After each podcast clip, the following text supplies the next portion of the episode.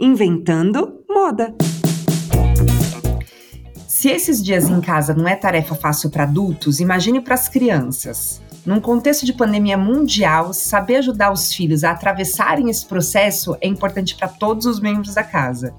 As demandas de educação e sociedade caminham juntas e, mais do que nunca, os desafios escolares dos filhos nos ensina que precisamos ser mais abertos para identificar o que funciona para cada um a favor de ter um desenvolvimento integral.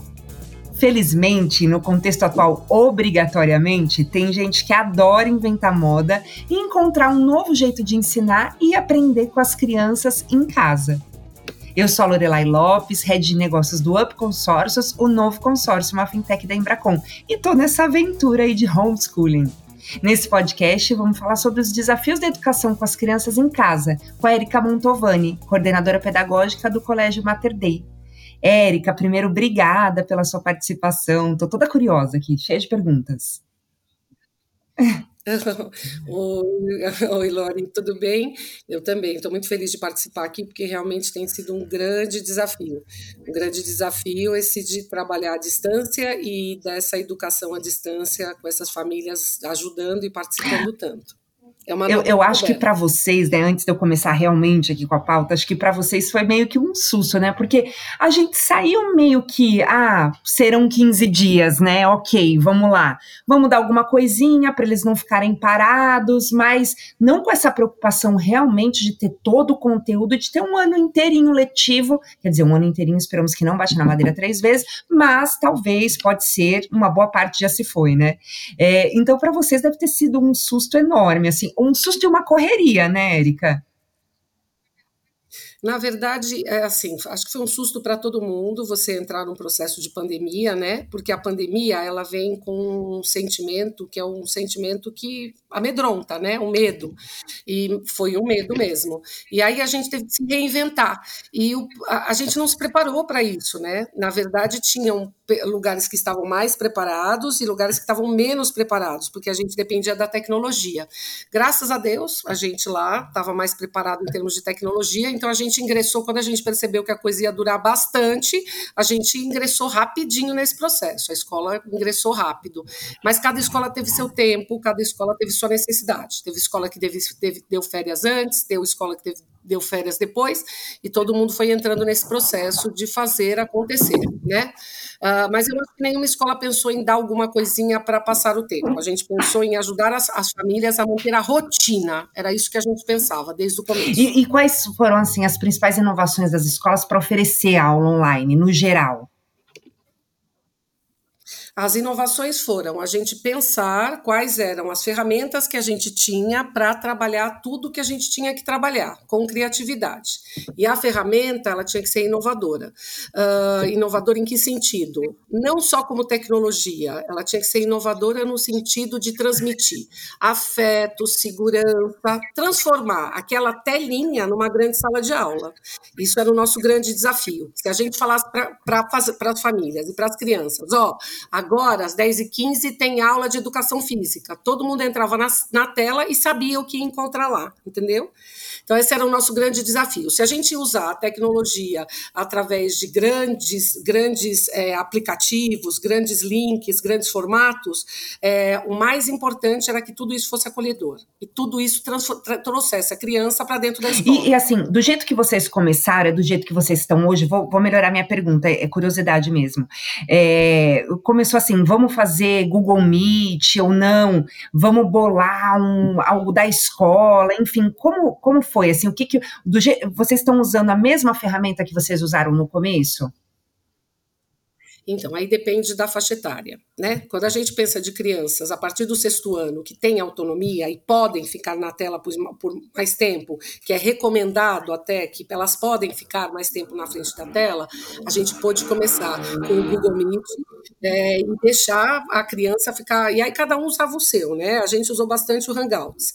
E aí as crianças podiam ficar o tempo integral na frente da tela. Agora, para os menores, isso não pode acontecer dessa maneira. A, a, a Associação de Saúde diz que não é assim, que a gente tem que tomar cuidado com isso, a quantidade de tempo que a criança tem que ficar exposta.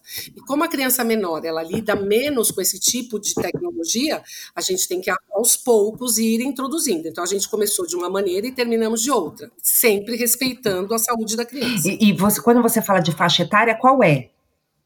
Que pode, que não então, pode. Tem várias assim, até né? quando pode, assim, que a normal. Ah, vai ficar a manhã inteira lá tendo aula. Então, a gente, tem, a gente tem a educação infantil, que a gente vai de crianças de seis meses até, até uhum. cinco anos. Aí a gente tem o fundamental, que é de seis anos até 12 anos, mas a, a, escola fraciona em Fundamental 1 e Fundamental 2. Então, Fundamental 1 é de 6 anos a 10, Fundamental 2 é de 11 a 15, e depois ensino médio, de 15 a 17, 18 anos. Se você pensa no Fundamental 2, que é de 11, 12 anos até 15, eu já posso ficar a maior parte do tempo na frente da, da tela. E assim mesmo, eu tenho que intermediar aula, aula, corrida com é, momentos de tirar a dúvida, que a criança possa sair um pouquinho daquela atenção focada na tela para tirar dúvidas. Para interagir, entendeu? Assim. Agora, as crianças menores, não. A educação infantil, eu tenho que tomar muito cuidado o tempo de exposição dela na frente da, da, da, da tela, que são as crianças menores. Então, as, a maioria das atividades são assíncronas, as professoras fazem vídeo e são muito criativas em cima disso para a criança assistir e reproduzir com os pais. Então, o acompanhamento das famílias é muito importante. As professoras fazem atendimento individualizados com as crianças, estimulando a criança.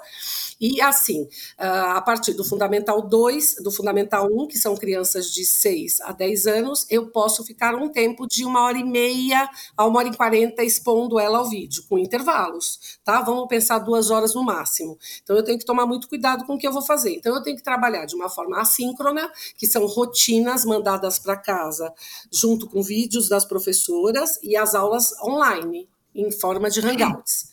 Eu tenho que tomar muito cuidado com esse tempo e, de exposição. E o, que, o que você vê, assim, Érica, no geral, não sei se em percentual, mas é para a gente ter uma ideia mesmo.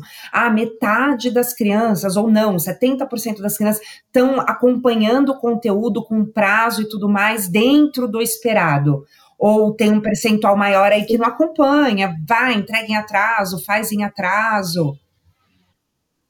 Então, a gente teve, uma, a gente teve uma, um privilégio muito grande que na escola, no Mater que eu sou coordenadora do Mater as crianças de sexto a terceiro ano do ensino médio já trabalhavam muito com o Chromebook. Elas, tudo delas era o Chromebook. O Chromebook é um computador da Google que trabalha com tudo isso das crianças, tá? Como eles já trabalhavam com isso, o livro já estava disso, eles estavam muito acostumados com isso, então eles entraram nesse processo muito rápido, foi muito fácil. E os professores foram muito inovadores com projetos diferenciados dentro dessa dessa, dessa, dessa ferramenta. Então, eles entraram no mecanismo muito rápido. Na educação infantil e no Fundamental 1, a gente fez uma coisa gradativa. Então, a criança foi acostumando com essa ferramenta aos pouquinhos, a gente foi aumentando o tempo dela dessa frequência, chegando ao tempo ideal depois de 25 dias de aula, um mês de aula, a gente teve um aproveitamento de posso falar para você de Uau. 90, uma frequência de 90%. É, mas calma, calma tanto assim, 90%. Aquelas famílias que criaram uma rotina junto com a gente, porque eu acho que assim, a gente precisou muito de parceria. Aquelas famílias que criaram uma rotina com a gente, entenderam o mecanismo e conseguiram, porque muitas famílias, as famílias estavam trabalhando muito, né, em casa também. Então assim, depende do tempo dela. Elas conseguiram um aproveitamento muito bom. Agora, se eu penso em tudo que o Ministério da Educação está falando para a gente, dessa avaliação quando a criança voltar à escola, para saber o que a criança rendeu e aproveitou, a gente acompanhando o processo, a gente sabe o que a gente vai ter que fazer quando a criança chegar lá presencialmente, tá? Só que eu posso te dizer que a maioria das crianças pegou o que a gente precisava que ela pegasse, é, em termos de uh, habilidade, de competência, assim, sem se preocupar tanto com o conteúdo, mas mais no que ela aprendeu em relação a isso a gente tem um percentual bem alto, viu, Lori? Bem alto. A gente tem um percentual aí de uns 80%. Porque a gente tem que separar o que é competência, o que é habilidade, o que é conteúdo. Porque o próprio Ministério da Educação fala isso para a gente. Ele fala que a gente vai ter que filtrar o que realmente é importante, tá? o que realmente aquela criança tinha que saber naquele momento. E se ela teve a competência e a habilidade para isso, se ela foi desenvolvida nisso, ela vai atrás do conteúdo e a escola também recupera o conteúdo muito rapidamente, né? É uma discussão que já vinha antes da pandemia e agora ela se tornou mais evidente. Agora, ainda. saindo desse recorte, né, que é o recorte da, das escolas é, privadas, enfim, é, o que você enxerga, o que, o que você tem ouvido, o que você tem visto é, em relação a outra realidade, né? Que é a realidade de, daquilo que demorou um pouquinho mais para de repente dar conteúdo, nem todo mundo tinha acesso até alguns professores eu vi que tiveram um pouco de dificuldade. No, no, aí eu não vou colocar nem só na, na escola pública, mas talvez na privada também. É, teve um pouco de dificuldade, até por, por conta de sinal, por conta de equipamento, para conseguir dar aula, né? É, você consegue passar um, um geral assim para gente? Então, eu consigo sim. O que eu senti, assim, de tudo que a gente escutou e tudo que a gente discutiu é que, na verdade, não foi fácil para ninguém. Tem alguns lugares que são mais privilegiados, em termos de até de tecnologia, existem escolas que estavam até mais preparadas para a tecnologia, mesmo da, da, da, rede privada, e fluiu muito melhor. A gente teve que correr atrás e eu acho que as escolas se ajudaram muito. Eu acho que isso foi um processo é, legal da quarentena. A quarentena, de uma maneira geral, está falando, tá falando muito da, da, da, cooperação, da gente olhar para o outro, e eu acho que as escolas também fizeram isso. Na rede pública, o que eu sinto é que, assim, uh, tudo demorou um pouquinho mais para chegar. Chegou de uma maneira um pouco é, desorganizada, em termos de tem programa na televisão, tem algumas escolas que conseguem mandar algumas coisas para casa, e tem a própria possibilidade da criança ter a ferramenta para poder trabalhar aquilo ou não. O que eu sinto de novo, que aí vem da iniciativa de cada um. Tem professor que está fazendo esse trabalho via WhatsApp, Uau. entendeu? Como hoje a grande população brasileira tem telefone, eles estão mandando para as mães o que tem que ser feito e a, então, assim, eu escuto, eu escuto desde crianças que estão conseguindo render com os pais, trabalhando arduamente com eles em casa, mesmo na escola pública, e aí, de novo, eu coloco a importância da família na quarentena, uh, até outros que a escola desorganizadamente pede para ir buscar material, que era para ser entregue, apostila para a criança ir cumprindo em casa, e esse material não está na escola. A criança vai buscar, se expõe ao risco de pegar. Então, assim, é uma realidade muito diferente, mas existe um movimento. O que, o que escutamos na última entrevista do secretário da Educação é que é, essa recuperação desse conteúdo ele vai ser ministrado em 2020, se a gente voltar presencialmente, porque ninguém sabe, 2021 e 2022. Ele vai fazer um trabalho de quase dois anos para conseguir resgatar o que pode ser perdido. Érica, me arrepiou agora, dá até uma dor no coração, não dá? É... Então, isso não quer dizer, isso não quer dizer, Lori, é, reprovação. Uhum. Isso quer dizer você ver o que a criança perdeu e nesses três anos não ficar preocupado em correr com a matéria. Isso é um lado uhum. positivo, não é ruim, entendeu? Você ficar preocupado. Uh, se a gente parar de pensar no conteúdo, porque hoje, vamos pensar claramente, isso é uma discussão antes da pandemia, hein? É uma discussão de educação antes da pandemia. O conteúdo hoje, qualquer, qualquer cidadão com um smartphone não muito elaborado pode. O professor Google uhum. ajuda bastante. O que, que ele tem que ter? Ele tem que ter habilidade e competência para fazer isso. Saber aonde pesquisar e ter competências que são desenvolvidas pela escola para adquirir isso. Então, hoje em dia, habilidade, competência e inteligência, desenvolver inteligências, é muito mais importante do que o próprio conteúdo. Então, se as escolas públicas conseguirem acessar isso e, junto com a escola particular, fazer isso, a gente recupera, entendeu? Mas é um trabalho muito sério, é um trabalho muito árduo e tem que haver muito Bom, nós entraríamos em outra discussão aqui, mas existe também aquela questão dentro da educação brasileira, ou daquilo que é ensinado nas escolas, que de que no Brasil eles têm muito conteúdo, mas não conseguem linkar muito isso, né? Quer dizer, ele estuda muita coisa, mas ele não, não, não, não, não linka. É, ah, vamos estudar história. Então tá, ele estuda fatos, mas ele não entende o contexto geral, porque tá tudo muito picadinho ali, né? Isso a gente está falando de estrutura mesmo, do, do, do jeito que é há muito tempo no Brasil. Então, talvez seja um bom momento. Aliás, a pandemia trouxe tanta tanta coisa boa para a gente, talvez seja um bom momento para isso, né? Não sei se. se é, é isso que eu estava falando para você.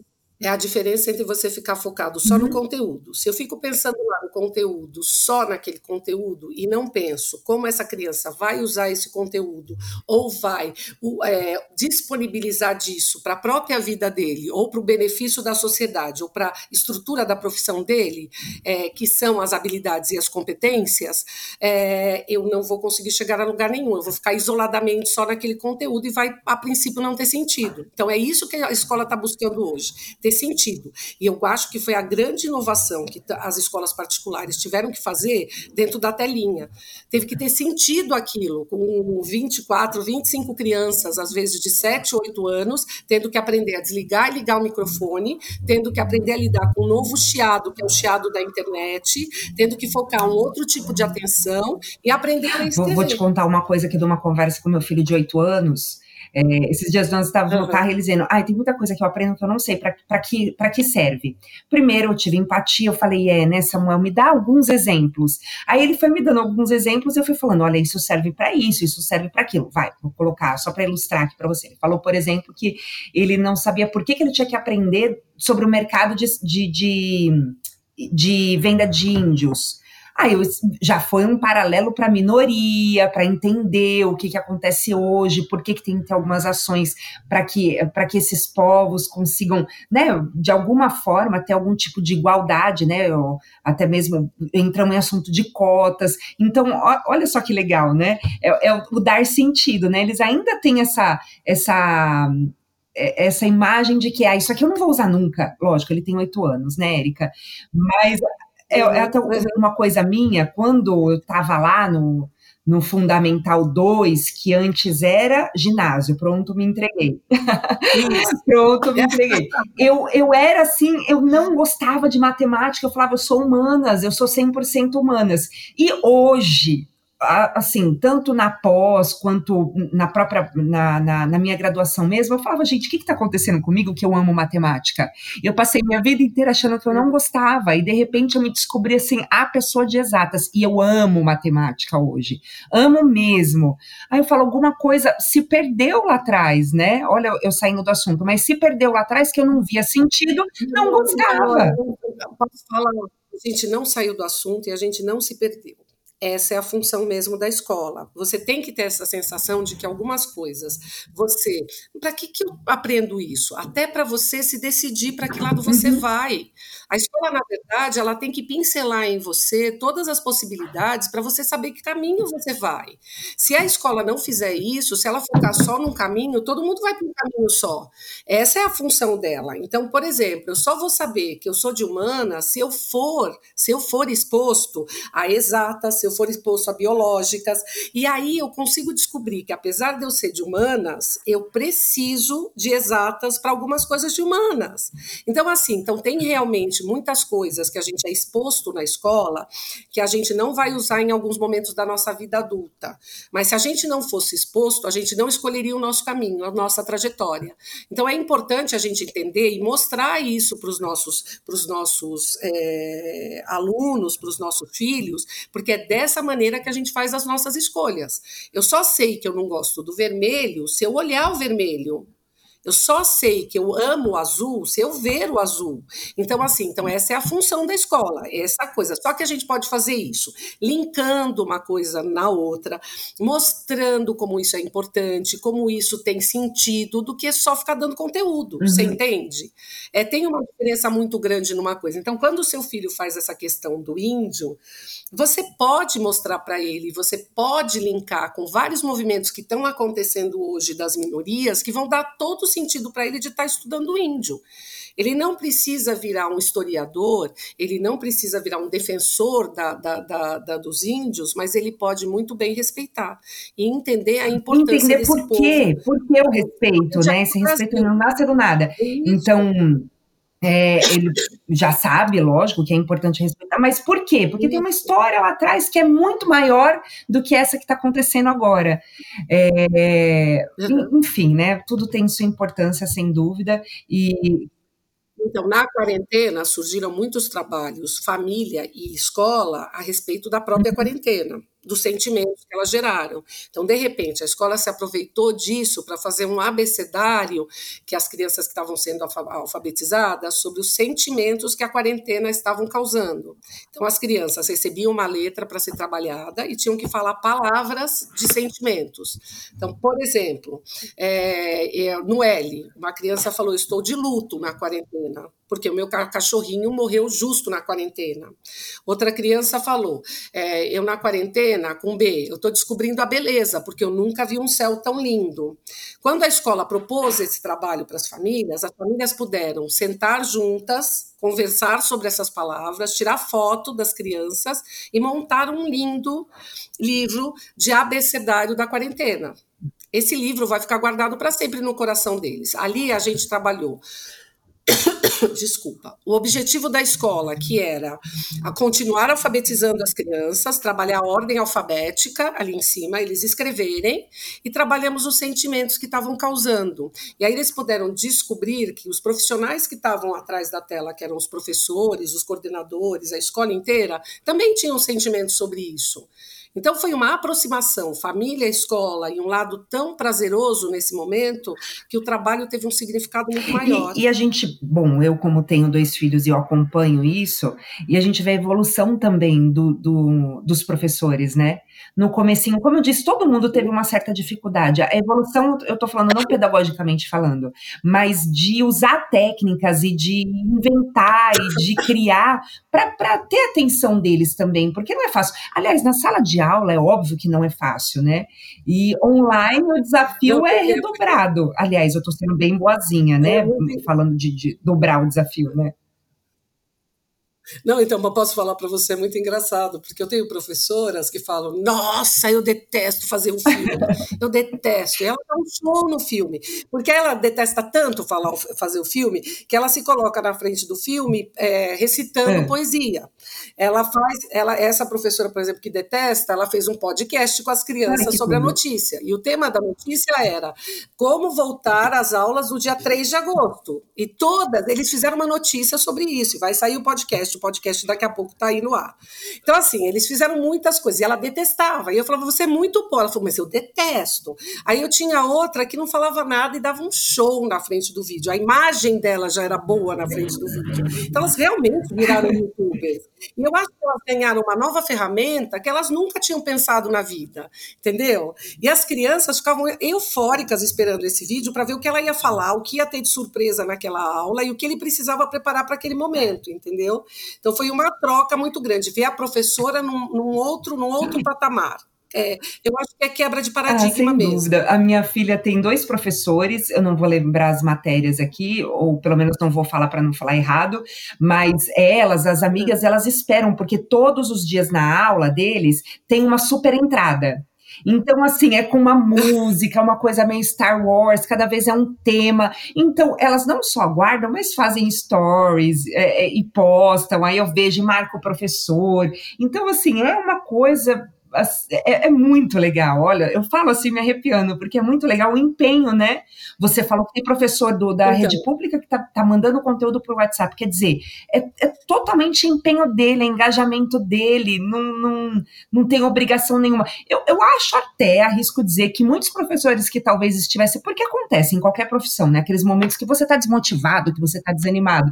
E aí, esse tipo de dificuldade traz é, essa, não só a necessidade de, de renovar, de reinventar, mas também aquele sair da caixinha, sair do, do, da rotina, né? E aí, quando sai da rotina, sai essas coisas aí que você tá falando. Eu detesto, mas faz perfeitamente bem, né? Então, mas eu posso dizer uma coisa para você: tem os dois caminhos, né? Ou eu me descubro completamente apaixonado pela profissão, ou eu me descubro é que, putz, nossa, não é isso, entendeu? Porque, assim, realmente, ser professor, ou presencialmente, ou via uh, online, é se reinventar todo dia. Quer dizer, que prazer eu saber que meus alunos me esperam todo dia. Esse professor que faz, é, põe uma música de Star Wars, é o mesmo professor que na educação infantil infantil faz um cantinho diferente para esperar Ai, todo sim, dia seu é aluno. É o mesmo professor que programa uma aula numa sala diferente para a criança. Tá, é assim, é o mesmo professor. Então, quando os professores que você falou que teve uma diferença do começo para o final é, da, do semestre, né? No final, a gente ainda tem muito caminho pela frente, né? Mas para quem já entrou de férias, é, é, que tem uma diferença muito grande que vocês sentiram em casa e nós também sentimos, é por quê? Porque esse professor descobriu que a sala de aula é a mesma, não importa onde ele esteja, se ele está numa telinha de computador, se ele está debaixo de uma árvore, se ele está dentro de uma sala de aula, se ele está numa quadra, ele é possivelmente o mesmo professor. Só basta ele usar a ferramenta correta ali. E aí aquele professor que se reinventou e foi atrás de tecnologias mais avançadas chamou muito mais a atenção da criança, né? Porque a criança hoje ela é tecnológica, né? Ela vem ah, sim, mais. Totalmente, né? Aliás, eles pegaram assim numa rapidez. Eu lembro que no comecinho, ah, onde é que eu vou anexar aqui? Eu mesma, né? Que tô, tô e tô acostumada né? Falava, não, mas espera aí, eu vou abrir por onde? Enfim, né? Eles usam Google Classroom. E, então teve uhum. uma certa dificuldade, eles pegaram muito mais rápido. Agora, eu vou dividir que é até engraçado uma, uma dificuldade que é das duas partes, né? Dos alunos e dos professores.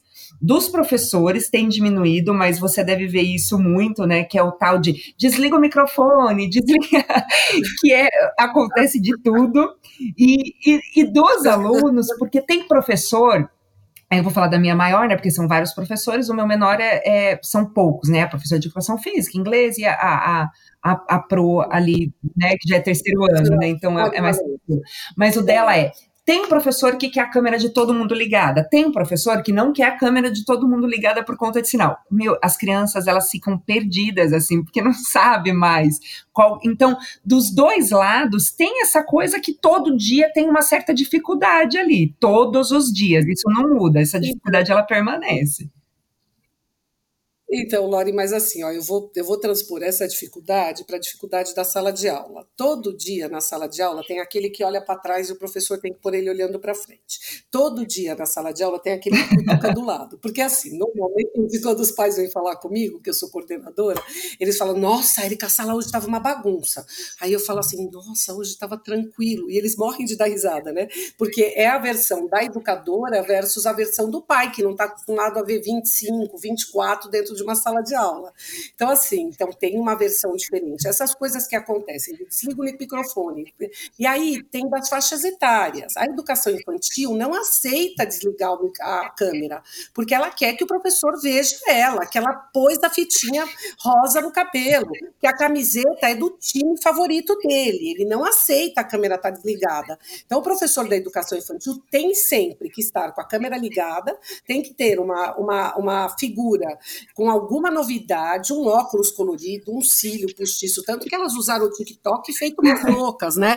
Porque elas tinham que estar com uma vivência diferenciada dos pequenos e eles não aceitam desligar a câmera. Os maiores, do primeiro a quinto ano, que são de 6 a 10 anos, eles deixam a câmera ligada e eles aceitam quando a gente pede para desligar a câmera porque o sinal está diferenciado e a gente quer que a câmera fique ligada. E aí eles começam a ficar malandro de que quando eles querem sair da aula, eles desligam a câmera e falam que o sinal está ruim. De sexto até terceiro médio já começa a malandragem. Do ensino médio, ninguém mais quer ligar a câmera. Eu, eu tenho uma realidade aqui em casa que eu já estou com a minha filha já está na faculdade. É a câmera desligada o tempo inteiro. Normalmente eles estão debaixo da coberta, entendeu? Aí a mãe tem que monitorar que nem monitora o pequeno para ver se não está dormindo. Você, não, você está então, aqui assim, em casa, gente... Érica, não é possível. É assim, toda é, hora você está dormindo. É já o pequenininho não, é então, na mesa, câmera ligada, é uma coisa linda.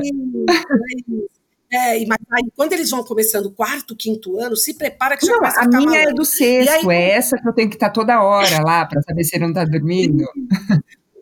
Isso, e assim, vai piorando essa questão, entendeu? Vai piorando, porque aí vai. E assim, às vezes está lá com a câmera desligada e está super antenado. E aquele que era tímido fala pouco. E aquele que falava feito um louco na sala de aula continua falando. E aí a gente tem que pedir para desligar o microfone, e aí é uma questão. Na verdade, mudou a ferramenta, mas as questões da sala de aula continuam muito parecidas, você percebe? É muito engraçado isso. A professora tem que lidar do mesmo jeito. A única única coisa que faz muita falta, e aí a gente não pode dizer que não, e por isso que todo mundo quer que volte às aulas, é que assim, a grande, a grande sacada da escola, o grande diferencial da escola, além de todo o papel pedagógico que ela tem, de todo o compromisso cultural que ela tem com a sociedade, de alfabetizar, de trazer o, o lado acadêmico para as crianças, é o lado social. É neste lugar que a gente tem as parcerias. Então, o contato físico, tudo isso está fazendo muita falta e está trazendo questões emocionais para algumas famílias bem importantes. Né? Então, eles estão sentindo muita falta, né? Às vezes vem os dados que a quarentena está diminuindo, que as famílias estão aderindo menos. Na verdade, ninguém mais está aguentando não ver o outro, não encontrar com o outro, né? A gente fez alguns trabalhos, como eu já te disse, de quarentena, e a maior falta das crianças, a maior falta é o avô e a avó, sem sombra de dúvida. Essa figura hoje que é tão presente, porque os pais trabalham tão fora, que é o avô e a avó é uma referência muito forte. Então, assim, então está se sentindo muita falta disso e está se tendo uma perda é, emocional importante, que é a nossa preocupação quando a gente voltar para o presencial entendeu? Essa é a nossa grande sacada e a grande presencial. Então, essas coisas da sala de aula, a gente está aprendendo muito como profissional, as famílias estão conhecendo mais a gente. Eu acho que o valor que está sendo dado para o professor e para as escolas é outro hoje em dia, né? Eu acho que, assim, do mesmo jeito que se aplaude os profissionais da medicina que estão dando um show, estão dando um show de, de trabalho, estão se dando aos professores também, né?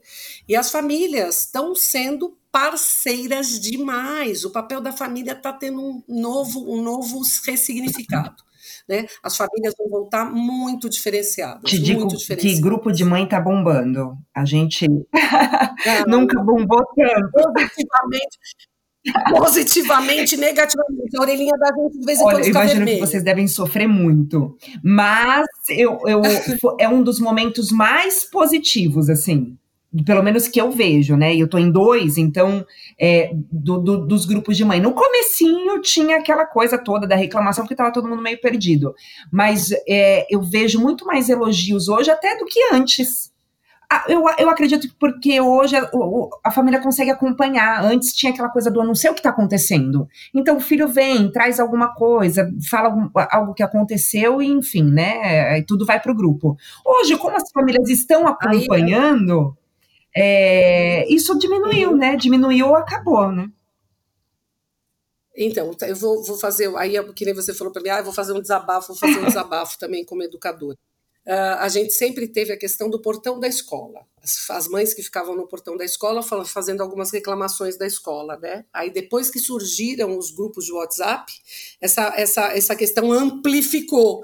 Então, às vezes, alguma coisa que é muito pequena dentro da escola fica de um tamanho que quando vem e perguntam para a gente, tudo minimiza. Agora, com a gente, com a escola completamente aberta online, as coisas resolvem muito mais depressa muito mais depressa. Então, assim, uma coisa que antes amplificava muito, porque exatamente a gente não sabia o que estava acontecendo, agora resolve muito. É, eu sinto. Eu. Só que, tem, só que tem uma realidade. Na quarentena, não dá para você tratar das coisas como elas fossem coletivas. Cada casa é uma realidade, cada casa precisa de uma atenção especial porque em cada casa a coisa está rolando de uma maneira. Tem casa que os pais estão trabalhando muito e está muito difícil essa escola.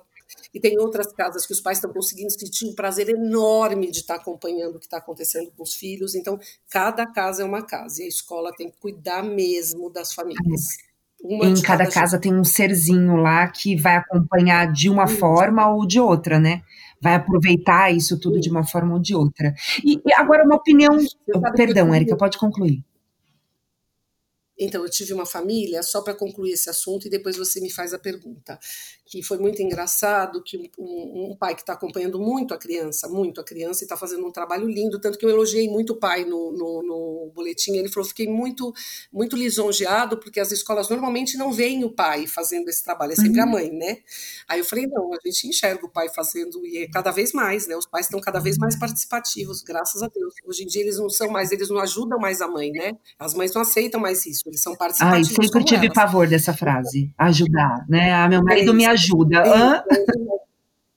Isso, graças a Deus as, as, pessoas não aceitam mais isso.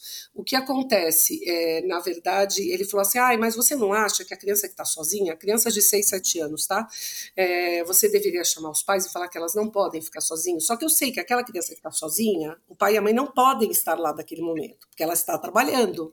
A criança tem que ficar sozinha. Aí ele fala, porque de vez em quando você tem que parar a aula inteira para ajudar essa criança. Aí eu relembro ele que é uma criança de 6 anos. E eu faria isso no presencial. Eu pararia para ajudá-la. E aí o filho dele, neste momento, está aprendendo uma coisa super importante: a esperar. Uhum. A respeitar o tempo do outro. Então, assim, cada um vai ter um aprendizado.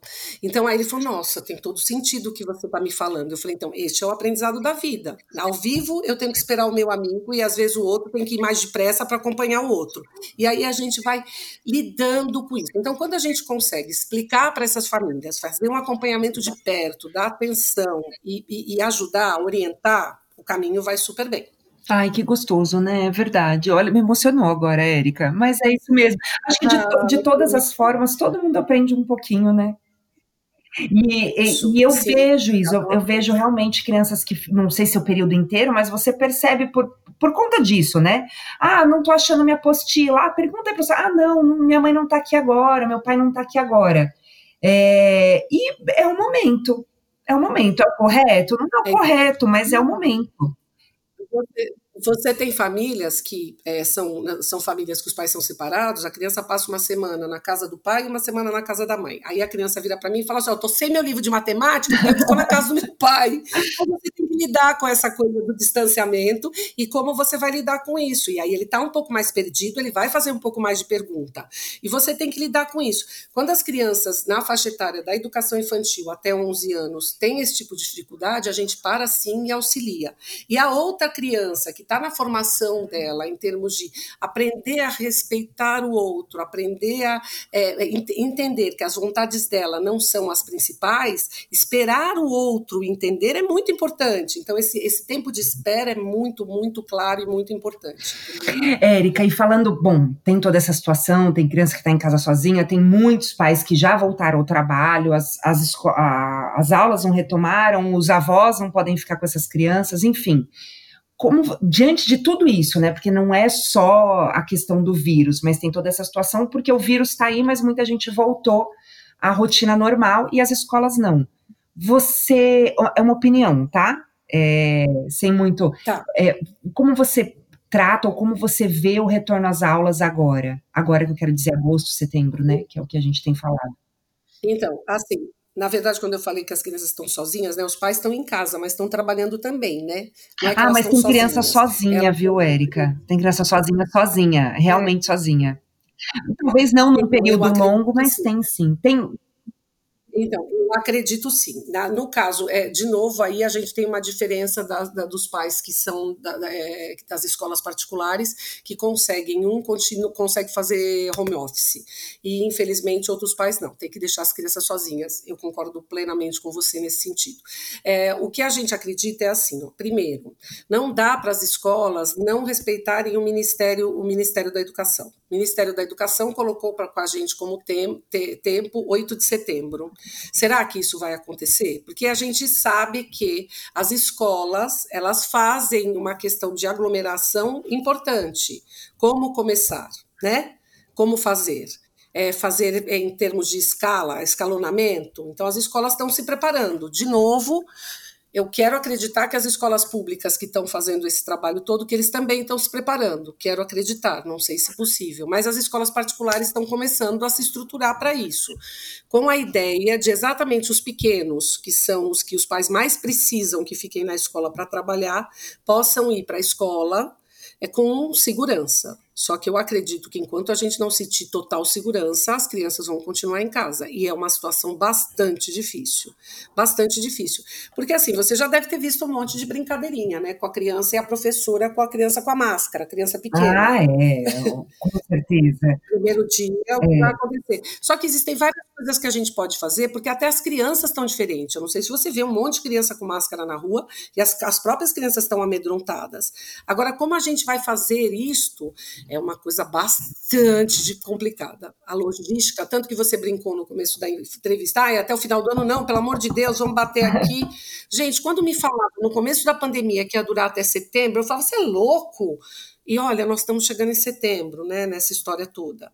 Então, eu acho que é assim tem uma questão de que vai haver uma necessidade de volta, a gente vai ter que fazer ela da maneira mais segura, e de novo eu acho que as escolas particulares vão estar mais preparadas. Eu acredito.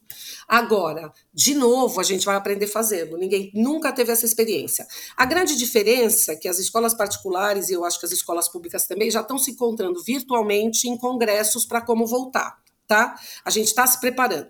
A gente entrou na pandemia sem ter tempo para se preparar. A volta, que a gente não sabe quando vai ser, porque a gente não sabe se vai ser 8 de setembro mesmo, a gente está se preparando para ela. Então, eu acho que há uma possibilidade de mais experiência. Né? Você viu que eu falei uhum. bem é, Eu vejo, é lógico que é um cuidado enorme, né? Assim como eu bati na madeira no final do ano, não, é esperando que não precise, não precise assim é, porque tá tudo bem, tá tudo ok, a gente pode voltar porque a gente zerou esse problema. Só que sendo bem realista, né? É, provavelmente não tenhamos zerado esse problema, afinal de contas, o que a gente sabe hoje é que somente uma vacina. Eu, como mãe, Isso. como mãe, não gostaria que voltasse. Olha só que coisa mais maluca, né? A gente fica numa mistura de sentimento, assim, de apreensão, de medo, que é muito grande, né? É, então, porque assim, a gente tem uma, uma, uma, uma mostra todo dia de quantas pessoas uhum. morreram, certo? Vem aquela batelada de coisa na cabeça da gente. E o número que vem embaixo de que quantas pessoas pegaram, a gente nem presta uhum. atenção. É infinito infinitamente maior o número que pegaram. Na verdade, a grande preocupação da pandemia é os hospitais não darem conta. Agora a gente está entrando no momento da pandemia que é muito preocupante. Aí eu falo isso para você porque assim eu tenho uma mocinha aqui em casa que está no segundo ano de medicina. Então ela fala, mãe, enquanto estava em São Paulo, São Paulo tem muito hospital. São Paulo está muito estruturado para isso. Apesar de morrer gente, não vai ficar aquele, aquela coisa das pessoas na porta. As, as pessoas dificilmente morrerão porque não foram atendidas, né?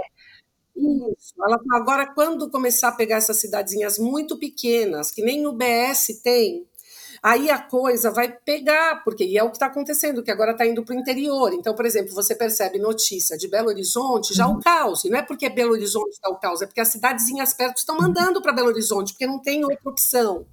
Então, assim, então a gente está entrando numa fase muito delicada que São Paulo está entrando é, num momento mais, mais tranquilo, onde as outras cidades vão fazer isso. Então, assim, então, quando a gente pensa na volta às aulas, a gente pensa que foi o que aconteceu nos outros países, uma volta de novo de um problema. Agora, nos Estados Unidos, teve todo aquele problema é, das, das greves, das passeatas, dos, dos, dos, movimentos muito justos, mas que causou de novo um pico enorme de, de casos. Érica, então, assim, é, é uma pandemia muito chata e o nosso medo é que a escola cause Eu estava ouvindo um, um, estudo, é um estudo que tem, inclusive envolve um estudo de caso, de caso do México, que trouxe um aumento nos Estados Unidos, as manifestações, mas ele não é tão significativo quanto é exatamente essa comparação que tem feito. Você sabe que na Europa, muitos países retornaram às aulas e já, e já mandaram as crianças para casa de novo. Por quê? Porque a criança é um. Que, é. O que acontece? O comportamento do vírus, é lógico que tudo isso não é. São estudos, né? A gente não É, é mais por comportamento de ambiente. Então, olha, tiveram as manifestações, a gente teve aumento, mas não é tão significativo quanto a abertura abertura de bares ou retorno às aulas. Por quê? Porque o vírus, ele tem uma... ele, ele, ele é, é muito mais fácil o contágio em ambiente fechado. Ou seja, escola, bar, restaurante. Mais ainda.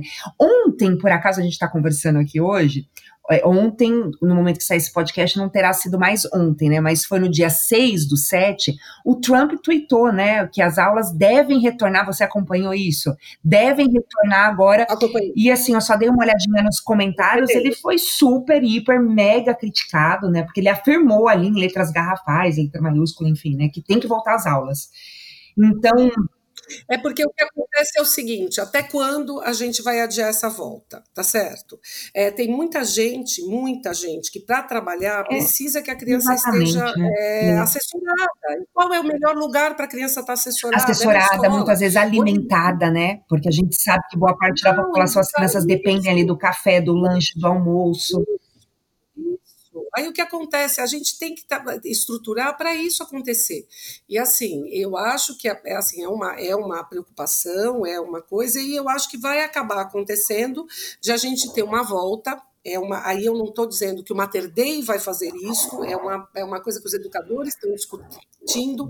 Eu acho que vai acabar acontecendo uma volta, onde algumas crianças vão voltar, outras não, e assim a gente vai trabalhando, e vai aí o online vai fazer parte da vida da gente por algum tempo mais.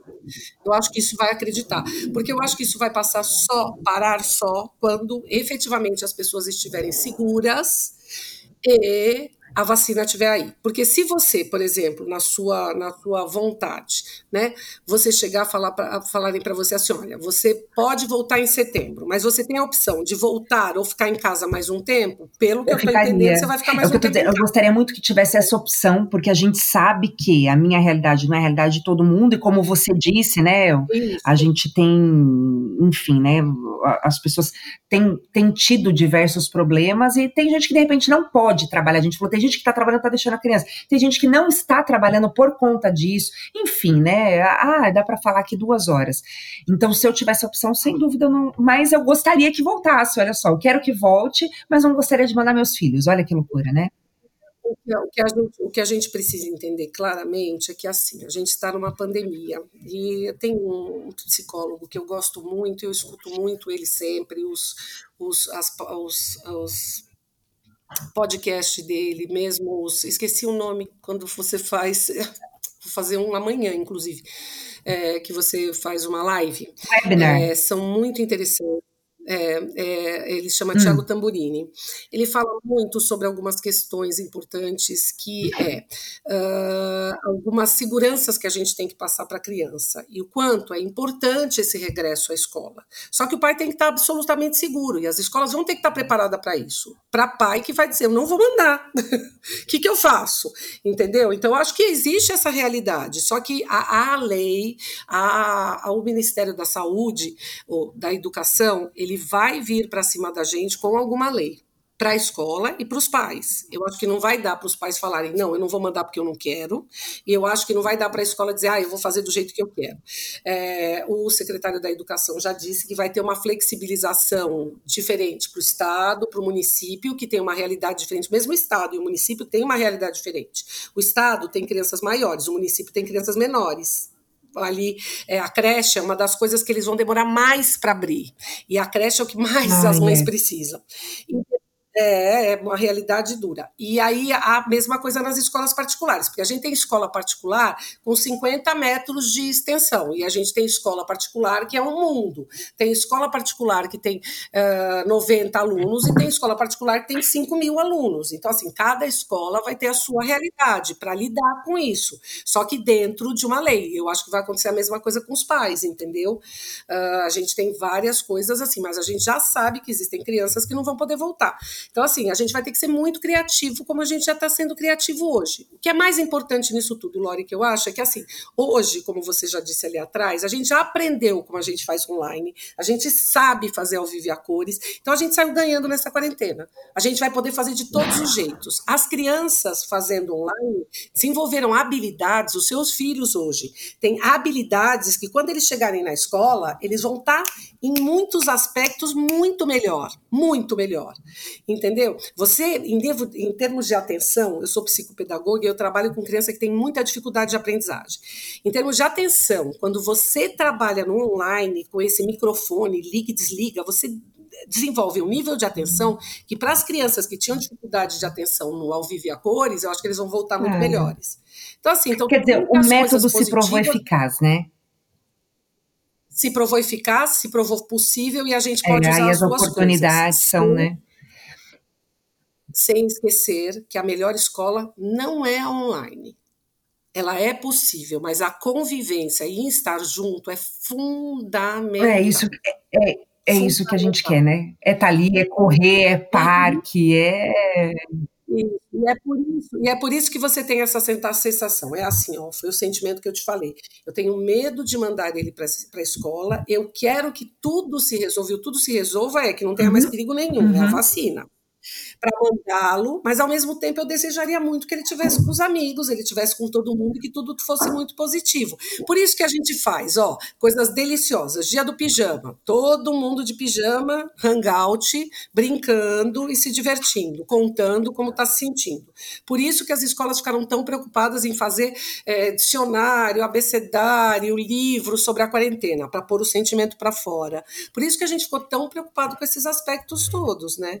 E quanto mais criativo for. A gente lançou agora umas férias virtual, que eles fazem tudo pelo computador, mas é assim, fazendo descobrimento, invenção, vai ter a semana da descoberta do brigadeiro, para as mães continuarem tendo o que fazer com os filhos. É, a, a, gente tem curtido muito, eu espero que seja a maioria, mas a verdade é que a gente tem curtido muito. Festa junina, e vai, e tem argola, e a gente se vira, e acha garrafa em casa, e faz pescaria, enfim, a gente vai se virando nos 30. Agora, e a, gente, e a gente vendo os pais dançando com os filhos forró, de rosto coladinho. Quando a gente é. teve isso na quadra, os pais ficavam lá assistindo, babando os é. filhos dançando, a gente fazendo a festa junina, o pai agarradinho com a filha e ó, só no remeleixo. que não teve aquela correria da roupa esse ano, né? A gente pegou ali o que tinha, então é, é, teve uma economia de tempo aí, confesso. Ó, economia, assim, o consumismo tem outro espaço ah, hoje, né? Sim a criatividade ganhou uma, uma dimensão que, nossa, Deus nos ajuda. Na, na, aula de educação financeira do meu filho, o desejo, a lista de compras dele é só inclui pijamas. Ai, eu vejo algumas meninas com laço na cabeça e ele acabou virando né, um comentário geral, inclusive da Pro, que brinca muito com ele, porque ele só muda o modelito do pijama. Que delícia, né? É muito bom.